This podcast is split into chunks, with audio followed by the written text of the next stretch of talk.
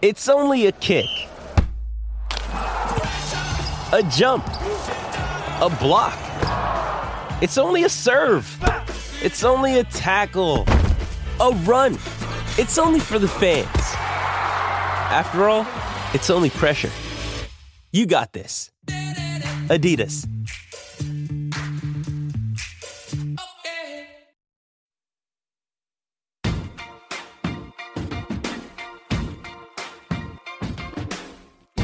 Guest today is one of the most accomplished players in Australian women's cricket. With a career spanning more than a decade, she has batted in most top order positions in all three formats of the game, has won five world championships, and is currently vice captain of Australia and captain of the current champions of the Women's Big Bash League, Sydney Thunder. Our trailblazer today is Rachael Haynes.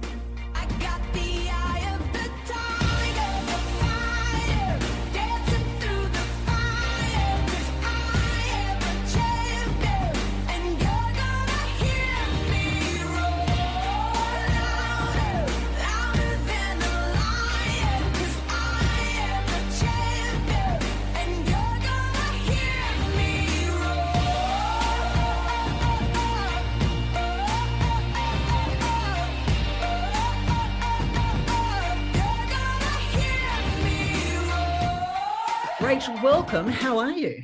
Thank you. No, it's great to be here. I'm going really well. Um, just just arrived in the Gold Coast after a, a nice week in Mackay.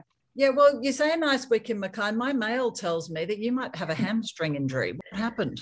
Yeah, look, unfortunately, I picked up a little bit of a niggle in that last ODI that we played. Um, and had to leave the field. So I've had some scans and just waiting on the, the results at the moment. So fingers crossed it's positive news and um, I'll be back out on the field in no time. Yeah, we certainly hope so. Would you say Australia's depth is kind of being tested? We've been hit by a number of injuries, haven't we? Yeah, we have. Obviously, it's it was really unfortunate to lose Jess Jonassen and, and Megan Schutt prior to the tour. And obviously, with COVID, we've got a, a, bit of an extended squad here in Australia for this series against India. So there's probably been a little bit of a silver lining to it in that we have also picked up a, a couple of niggles along the way throughout this series. And it's given some different players some opportunity. And, you know, in some respects, it's not such a bad thing. We've had a, a very stable squad for quite a number of years now, but particularly heading into the back end of our season with um, an Ashes series and then also a, a one day World Cup um, where there's, I think, maybe nine round matches or something like that. Um, it's a lot of cricket to get through. So perhaps some players who have maybe missed out a few times and, and sat on the bench getting an opportunity in this series isn't such a bad thing. Yeah, perhaps it's actually creating more depth in the long run, isn't it? But can you tell me, do you think that the irregularity, if you like, of sport in a COVID existence, does that contribute to a higher occurrence of these niggling injuries?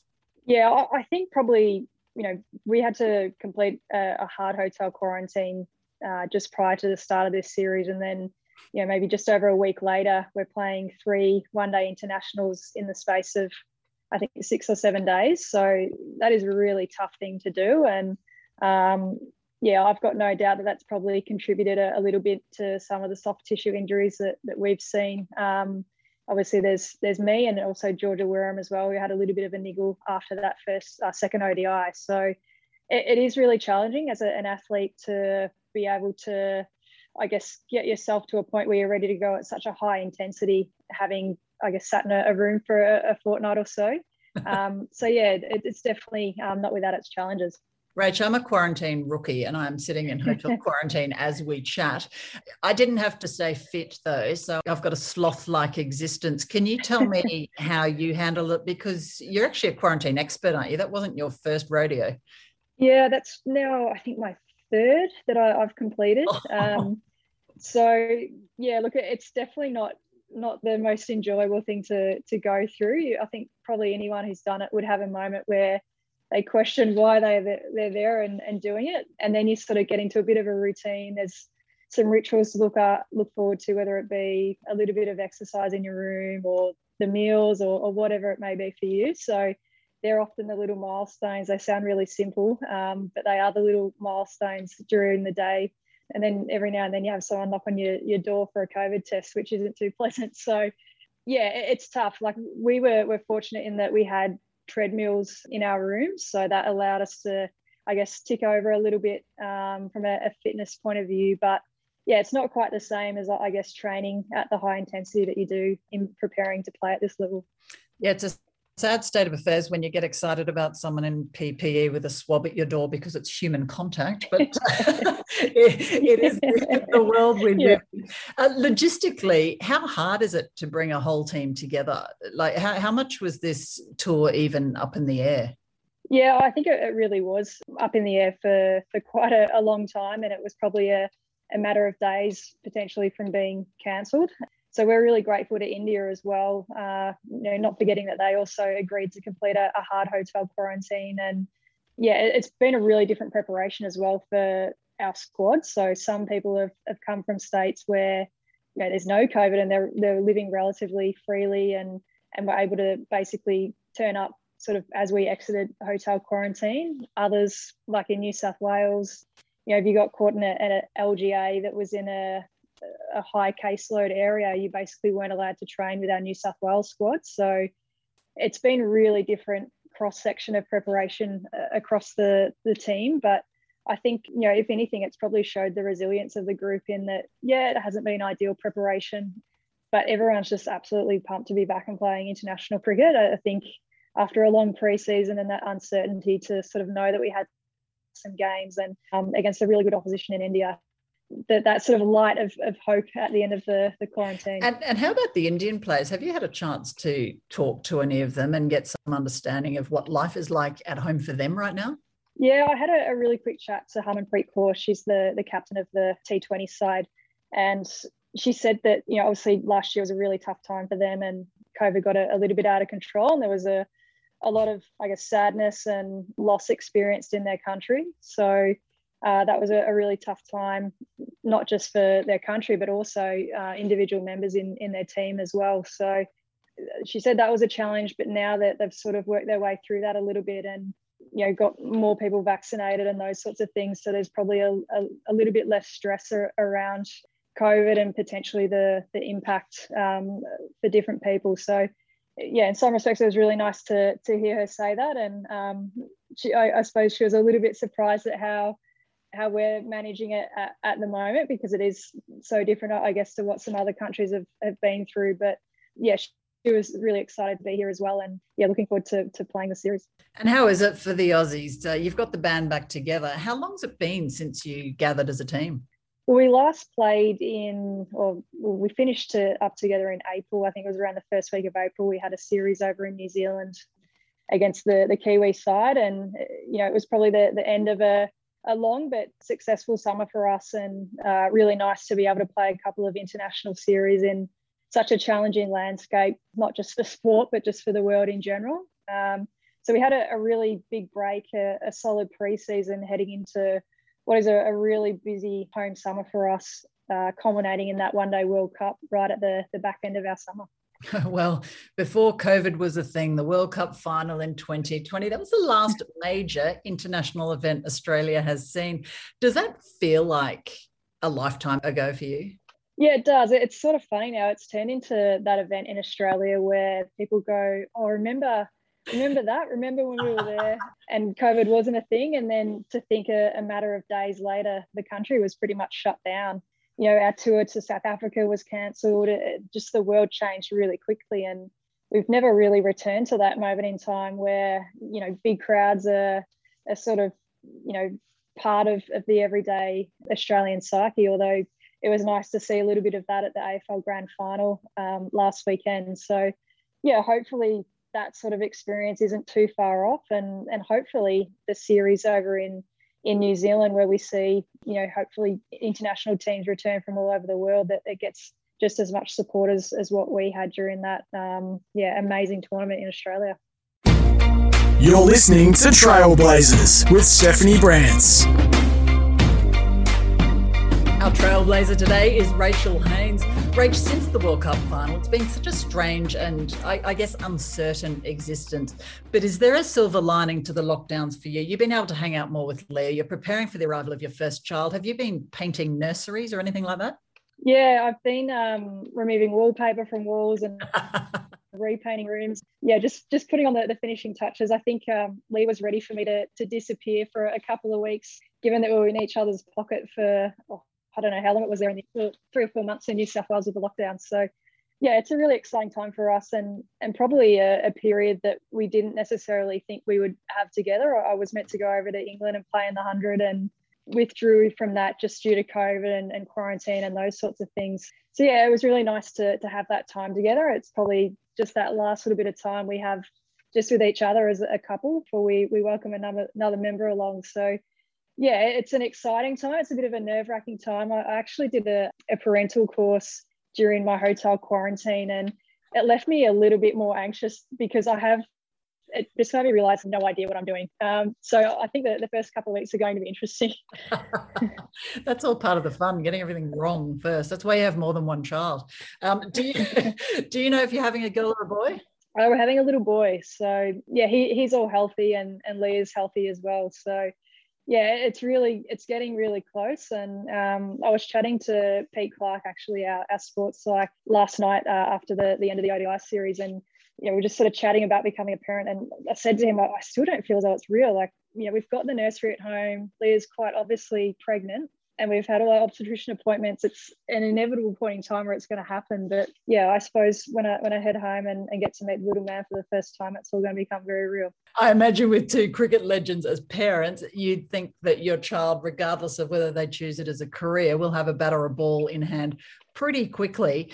For you as a kid, when did that happen? What's your first memory of cricket? Oh, look, it's a bit of a probably quite a, a, similar story to a lot of other people. I, I grew up watching a lot of Test cricket on TV, and I was just always fascinated by the game and absolutely mesmerized. And neither of my parents played, but we used to always end up in the backyard as a family playing cricket whenever our, our family got together. So it became part of my childhood and really sort of synonymous with, you know, being around people I really loved and, and enjoyed and, you know, having that banter in the backyard and, and sort of taking the mickey out of each other when we made a mistake or, or, or what have you. So, yeah, I absolutely loved growing up and just playing in the backyard. And then eventually, my neighbour saw me playing, and, and they were starting a, a women's team at, at his club, which Northbourne Cricket Club he was affiliated with, and he invited me down. And I basically haven't looked back from that moment. So, yeah, it's strange to think that all those little moments out in the backyard as a kid was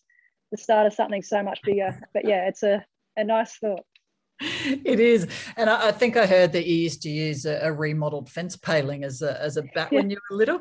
Did you have uh, modified rules like some of us grew up with, you know, six and out and that sort of thing? Yeah, all those sorts of things. Um, one hand, one bounce. But if it bounced off the shed next door and landed back in the backyard, you know, you were, you were safe.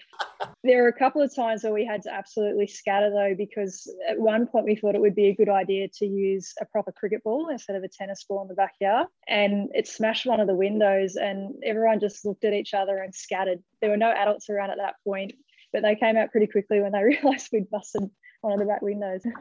oh, that's brilliant. Now, you're born on Boxing Day. You're born in Victoria, I believe. Do you spend or did you spend most of your birthdays at the MCG? I did actually. Um, from my, I think like my 18th to my 21st, it, it all ended up at um, the MCG on Boxing Day. So yeah, it was just a big ritual to, to go to the Boxing Day test every summer in Melbourne. And obviously, all my mates were cricket mad too. So we, would always end up there. And yeah, I absolutely loved it. Like I remember being there when Shane Warne um, took his, was it his 600th wicket or, or, or, or what have you. So, yeah, having those amazing memories growing up, you know, it was very, very much part of Melbourne life. And your cricket idols, I think Warney was one of them, wasn't he? Yeah, yeah, he was. which I, I sort of say in hindsight, maybe um, that wasn't the greatest role model that I could have picked, but yeah, I, I just I used to absolutely love watching him bowl, and yeah, just used to find it mesmerizing just watching him beat the bat, or you just always felt like someone something was going to happen when he had the ball in hand, and that's just what captured my attention. Yeah, I used to absolutely love it. Now, your nickname Des or Desi for West Indian Desmond Haynes, I believe you've met him. What was that like? Yeah, that was really cool. Actually, we we had a tour over in the Caribbean. Um, oh, it must be nearly probably 18 months, two years ago now. We're playing in Barbados and we had a, a, training session there and we were sort of just out on the ground and all of a sudden this man just comes walking out onto the field and you know everyone's just sort of chatting away or, or what have you and sure enough it was desmond haynes and I was like, oh my gosh, I cannot miss this opportunity. I need to get a photo with this man. So yeah, he was he was so cool, like really laid back, typical sort of West Indian character, and he loved it so much so he thought that he might have known my family. I was like, no, there's no way you know my family. But yeah, it was so cool to meet him, and yeah, just one of those experiences that you, you have on tour, which you know just never would have happened if you hadn't played cricket or, or, or been part of the Australian side. So yeah, it was it was just a cool little moment. But you should have run with the Uncle Desi line, and uh, yeah. you would have had him round every every Christmas as well on your way to the uh, the MCG. uh, as far as your formal cricket, you said that one of the neighbours got you involved. Uh, can I assume that at that point it was probably mostly boys playing? Yeah, absolutely. So basically, I started playing with the under twelve boys team at, at North Northumberland, but they were also starting at the time at under 17s girls side. And so I was only about 12 at the time, and they invited me to play in both. They said, We've got this girls' side playing, but if you'd also like to play alongside the boys, you're absolutely welcome to. And I love the idea of, of, getting to play alongside the the boys, and you know, never sort of really me that I would be the only girl there, and it, it, might be you know a little bit awkward or anything like that. I just love the game, so I thought that was a great idea. I, I even have memories as a kid walking out to bat in this side, and you know some of the the boys in the opposition just sort of doing a bit of a double take and asking if I was a girl and these sorts of things. And so at, at the time it was uh, you know it wasn't commonplace for for women to play the game. And so I, I, could imagine definitely that that would have been you know quite intimidating or, or turned off some some young young girls in the past. But I did, just didn't think too much of it. I, I was playing a sport that I absolutely loved. And yeah any opportunity I got to be involved I, I wanted to be there. And yeah, so it, it was just a great opportunity. And I think the good thing now is obviously the game has grown and there's a lot more playing experiences for for young girls coming through. The pathway in australian cricket is extremely strong now and so you know as a, a young girl growing up or you know you can choose. If, if you want to play in the boys side you can play. If you want to play on the girls side you can play on that side. So yeah, it's great to see the, the game having evolved so much. Was there anything else that that attracted you? You weren't a, a part-time netball or anything?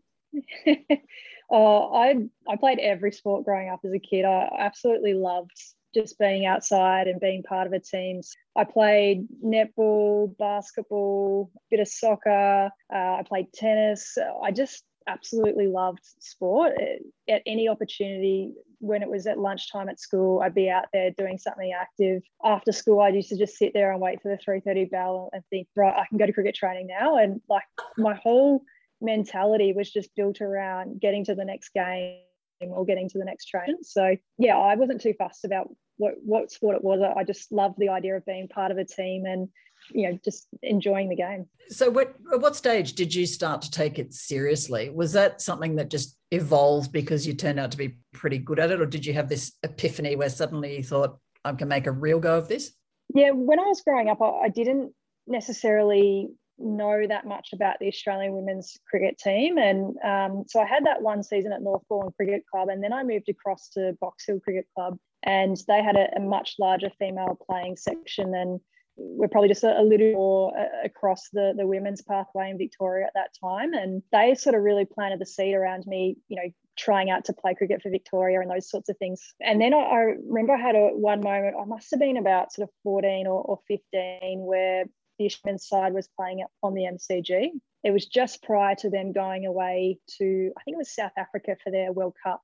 And as part of that, back in that day, you're actually able to sit on the ground around the outside of the field where it was roped off and watch the game, which would never happen these days. But I remember I got to meet the Australian women's team at the MCG and players like Belinda Clark, Cathryn Fitzpatrick, Mel Jones, Julie Hayes, Joanne Broadbent, you know, some of these women that, you know, at the time I was like, I want to do what they're doing. You know, that just, it didn't even occur to me that it wasn't a full time job or that it wasn't necessarily a career, but I just thought it was awesome what they were doing. And from a moment, you know, I was just absolutely hooked. And it's sort of strange to think as a, you know, 14, 15 year old kid, I didn't know any of those women at that time, but, you know, sort of fast forward 20 years down the track and they've all, in some form or another, had quite a big impact on my career over that time. So, obviously, Belinda Clark is an absolute legend of the game and has gone on to be one of the all-time greats, but also off the field as an administrator. She's done a tremendous amount of work for, for the women's game. You know, Joanne Broadbent went on to coach me. Cathryn Fitzpatrick went on to coach me as well. And obviously, you know, Mel Jones is a a commentator and you know I played alongside her in the Victorian side too. So yeah, it's strange to think yeah, just that that one moment obviously planted a really big seed and yeah, along the way those women have obviously stayed in touch and, and been a, a big you know factor in the success of the women's game, um, both on and off the field. The whole fraternity around women's cricket is so important and, and really quite heartwarming as well. I think you crossed paths pretty early at senior level with Meg Lanning at Box Hill, perhaps. Did you have any inkling at that point that the two of you would end up playing really key roles in Australian cricket? Oh, not really. Like we still talk about the mighty Mustangs now. Actually, we, we brought it up the other night. We were around the around the table and, and talking about some of the glory days of club cricket. But oh, Meg was obviously super talented coming through. I'm, I'm sure you can imagine she was just you know amazingly gifted, dominated her age group, and you know we sort of played a, a little bit of cricket together um, at Box Hill before I, I moved to to Sydney you just always knew that she was going to make it. I remember her making her debut at the WACA in Perth and she scored 100 and, you know, it was just amazing. Um, and obviously she's gone on to just absolutely dominate the world game. And yeah, it's absolutely no surprise to me that she's able to have the success that she has. And, you know, in some respects, I'm a fan of the game as well. So although we sort of stand alongside each other in the Australian team, yeah, sometimes I'll stand at the other end and watch her bat and just think, my god like that that was incredible you know and, and watch her play some shots or have have an innings where she just dominates and and just really enjoy being part of that experience as well I think you're being very humble there, Rachael, and uh, I'm sure that uh, other people standing down the other end from you are having those thoughts as well. Uh, of course, for you, it wasn't just cricket all the time. You also did tertiary study. Was that something that was important to you, or was that coming through school? It was just a means to an end. Well, I didn't go to uni straight out of school. I, I just I wasn't quite sure what I wanted to do, and so uh, I actually jumped into the workforce out of school and, and just tried to get an understanding of what it was I enjoyed doing. And I ended up going back to uni and completed a, an undergrad in business marketing. And yeah, I found that really worthwhile. I enjoyed the the subject and and working my way through that. And you know, unfortunately, I, I got dropped from the Aussie team sort of in my mid 20s, and I had about a semester left on my undergrad degree. So I got that done and then stepped into more of the traditional workforce. If anything, it, it probably just gave me a little bit of balance. And, and since then, I, I've, I've finished my, my MBA as well. For me, I've always enjoyed having an outlet away from cricket. I I've, haven't tried to wrap my identity too much up in the game because it, it does have lots of highs and, and lots of lows. And I think if it's sort of what you build everything around, it can be a really tough to to navigate at times. So as much as I love the game and you know enjoy being a part of this side and the other side that I've been able to to be part of too, it, it is I think hard at times if you just put everything into cricket and things don't quite work out. I've definitely enjoyed having an outlet away from the game and I guess getting my brain to tick along in a, a different capacity. Yeah, I found that found that really fulfilling. You're listening to Trailblazers with Stephanie Brantz. Our guest today on Trailblazers is cricket legend Rachael Haynes. Rach, your CV places you at various times all up and down the east coast of Australia, I think, as well as uh, stints in the UK. Where do you call home? It's it's funny. So I grew up in Melbourne, and when I moved to Sydney 12 years ago now, when we were coming back from tour, it felt always felt a little bit odd to say, "Oh, I'm going home to Sydney." For a long time, I felt like a bit of a tourist there still. But yeah, now definitely, when I say I'm coming home, I'm I'm going home to to Sydney, and you know, part of me is still very much in in Melbourne. Uh, obviously, all my family's still down there, but yeah, Sydney feels like home for me now. And uh, my partner and I, we live in in Glebe, and we absolutely love it around there. It's nice and close to the, the city, which is which is cool to sort of go in and out of at times, and and beautiful sort of a, along some of the harbour there as well. Yeah, we feel very fortunate to live there, and and just love the the community feel of that place too.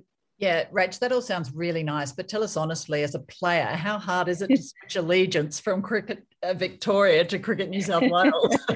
yeah, look, So I think every now and then it still takes some people's breath away when they discover that I used to captain Victoria um, as someone who who plays for New South Wales now. So there's sometimes some groans I, I find in the audience when that gets announced. But yeah, I think I've I've been accepted now as a, a New South Welsh woman, and yeah, that they were were honestly really accepting of me when I, I made that move up. I, I was a, a, little bit worried about how potentially it would would all go down, but that they've been very supportive, and I still do have ties to to Victoria. You know, I find myself sort of sitting with the Vics on on tour during the the Aussie series at times and things like that. So there's definitely still that Victorian in me. But yeah, I've really enjoyed my time in New South Wales. well, it was 15 years ago, I think, that you made your debut in the Women's National Cricket League. How different did life look as a cricketer to how you live now? Yeah, it's completely transformed. So when I started playing, obviously we had our domestic set up and that was all built really around one day cricket. And I remember when I first broke into the Victorian side, you know, T20 was a little bit of a novelty. So they'd only just started playing it internationally.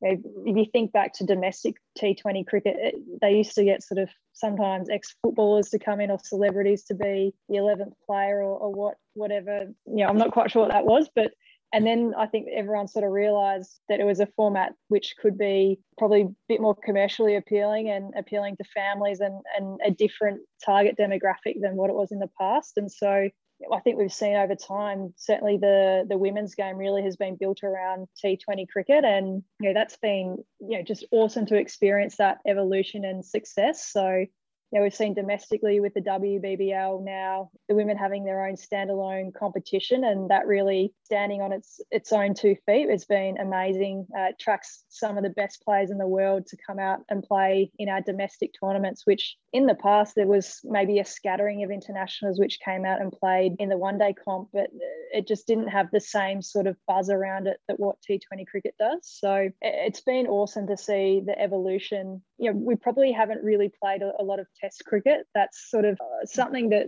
the players are, pushing more and more for. But certainly that T20 format has been great in growing the game, exposing it to a different audience, and also getting quite a different number of countries playing too. You know, we saw Thailand play at the, the last T20 World Cup in Australia, and they just added a whole different, uh, I guess, flavour and culture to the tournament. So that was really, really cool to experience as a, a player. And yeah, hopefully we'll see more and more of that happen as the game continues to grow. Is T20 T20 your favourite format? Oh, well, it's daughter, which is sometimes a little bit easier on my body at, at, my age. Yeah, I definitely enjoy playing it. I think it's got a, a great atmosphere to it. When you're at the, the ground, you can sense the excitement from fans, and they're really engaged in the teams and the different players in, in teams and those sorts of things. From that perspective, it's been awesome to be part of. But yeah, like I suppose I, I grew, grew up watching Test cricket, and I just I know as a, a player that is the ultimate test of your skill and your mental application. And and so part of me does just have a, a bit of a soft spot for that format of the game as well. Ah, so you're a traditionalist at heart, see? Yeah,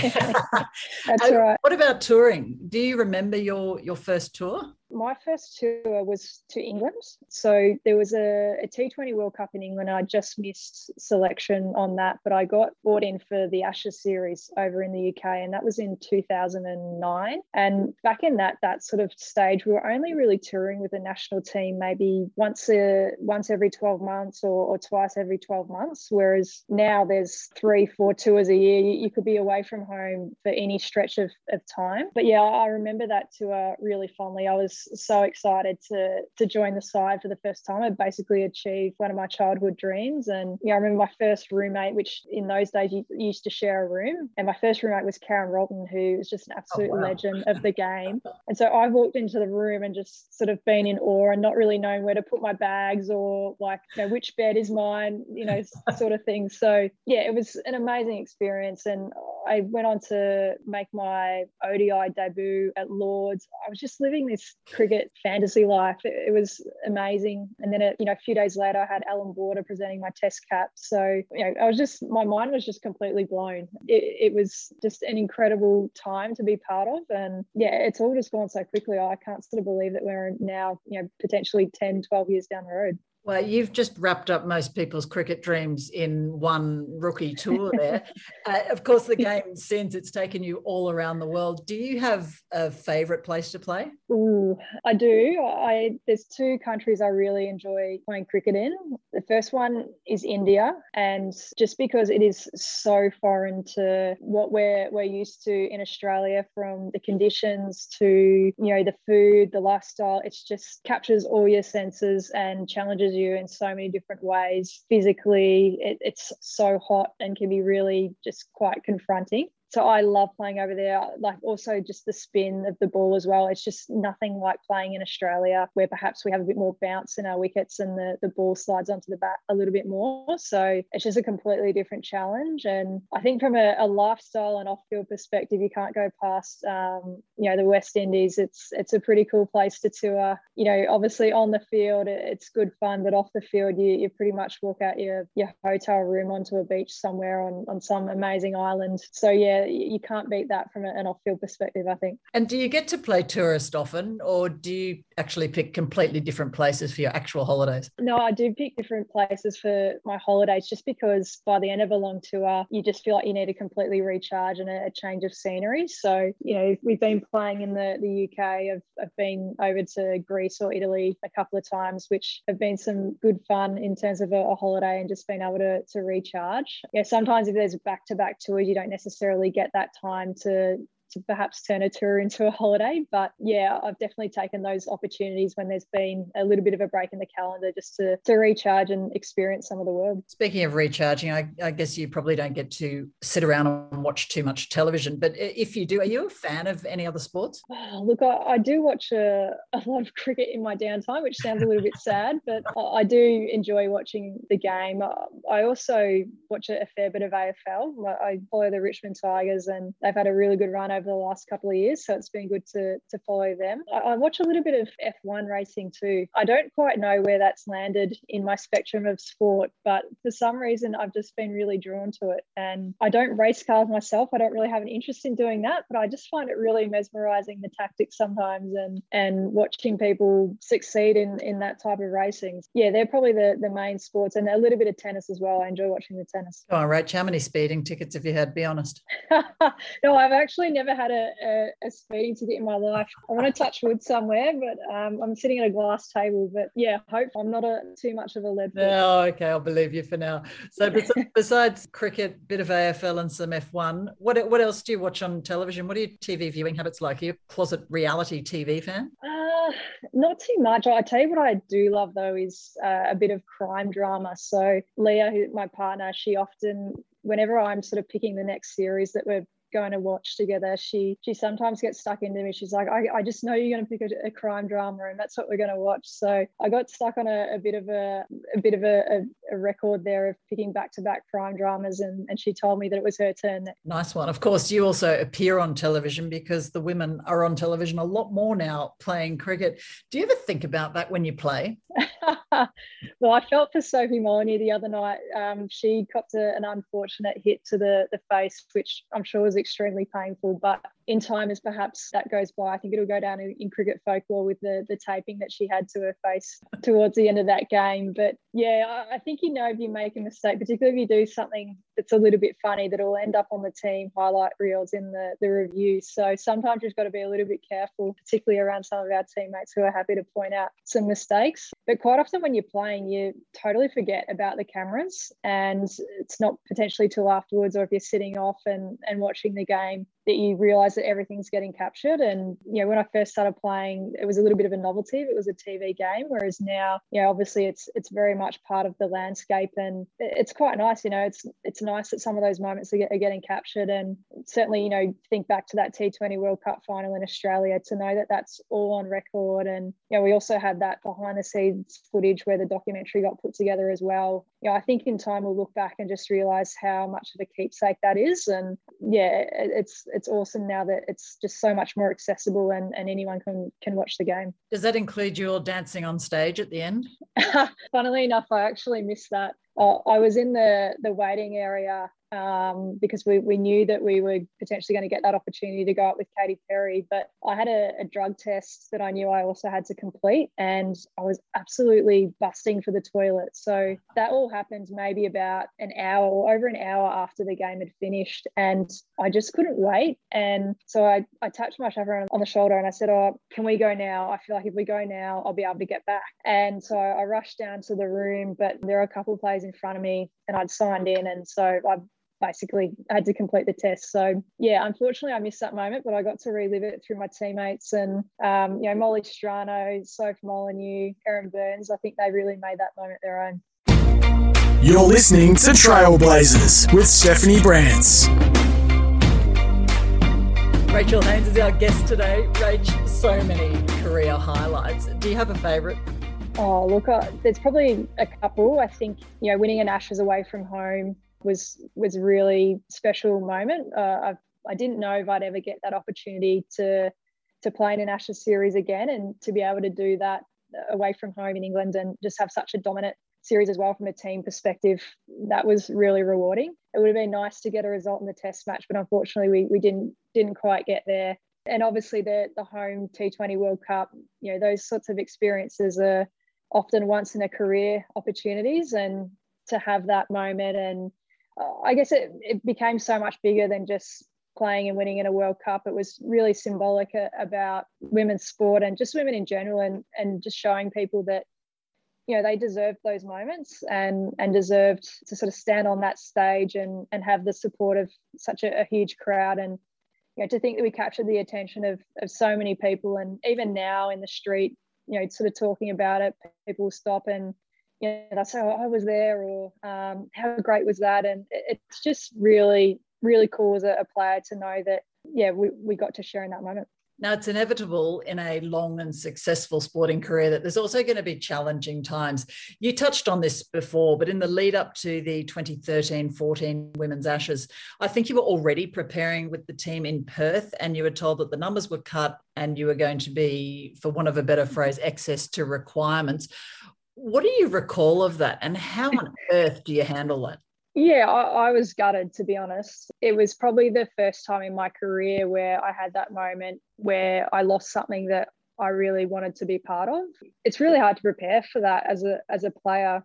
You know, obviously now I very much understand that unfortunately it's it's part of the landscape, whether it be injuries or selection and form. You know, sometimes that leaves you a little bit vulnerable as a player and yeah, there's no doubt it took the wind out of my sails, and it, it, took me a little while to to sort of get over it. So I, I lost my spot in the team, and then maybe six months later, I also lost my Aussie contract. So it just completely changed my life, and you know, I was really grateful for the fact that I had really good support around me and Cricket New South Wales just were awesome and, and really sort of picked me picked me back up and got me on my feet. And, you know, I went back out into the workforce and, and got a full-time job and those sorts of things. And yeah, it was it was a tough moment, and you know, I guess eventually I, I found my way back into the side, but you know that was really fortuitous as well in terms of uh, at that time there were injuries to two senior batters in Ellyse Perry and Alex Blackwell, and I got called into a tour out of nowhere. So I was in Sydney on a physio bed on a Thursday afternoon,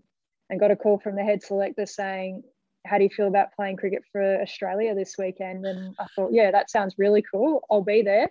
So I, I flew over to New Zealand, trained with the uh, with the team on Saturday, and I think played for Australia on the Sunday. So yeah, it's there's some really good lessons in there in terms of you never know how close you are to the selection or how far are. Um, but one thing you can do as a player is just stay ready, and, and that was probably the thing that I did. In that, yeah, I was really disappointed in that initial stage where I did get dropped and it it changed a lot of things for me. I had to to make sure that I had a job and all those sorts of things. But yeah, I think throughout that time, I, I, felt like I still maintained my professionalism and still tried to prepare as, as best I could. And yeah, I, I wasn't necessarily expecting another opportunity. In fact, I, I thought probably the door had closed a little bit um, on my ability to get back in the national team. But you know, sometimes someone else's moment um, where it's not great for them in terms of injury, you know, that can be your little moment that sort of changes things for you. And and that's what happened for me in that game. I think I I scored 50 and basically have, have been part of the squad since.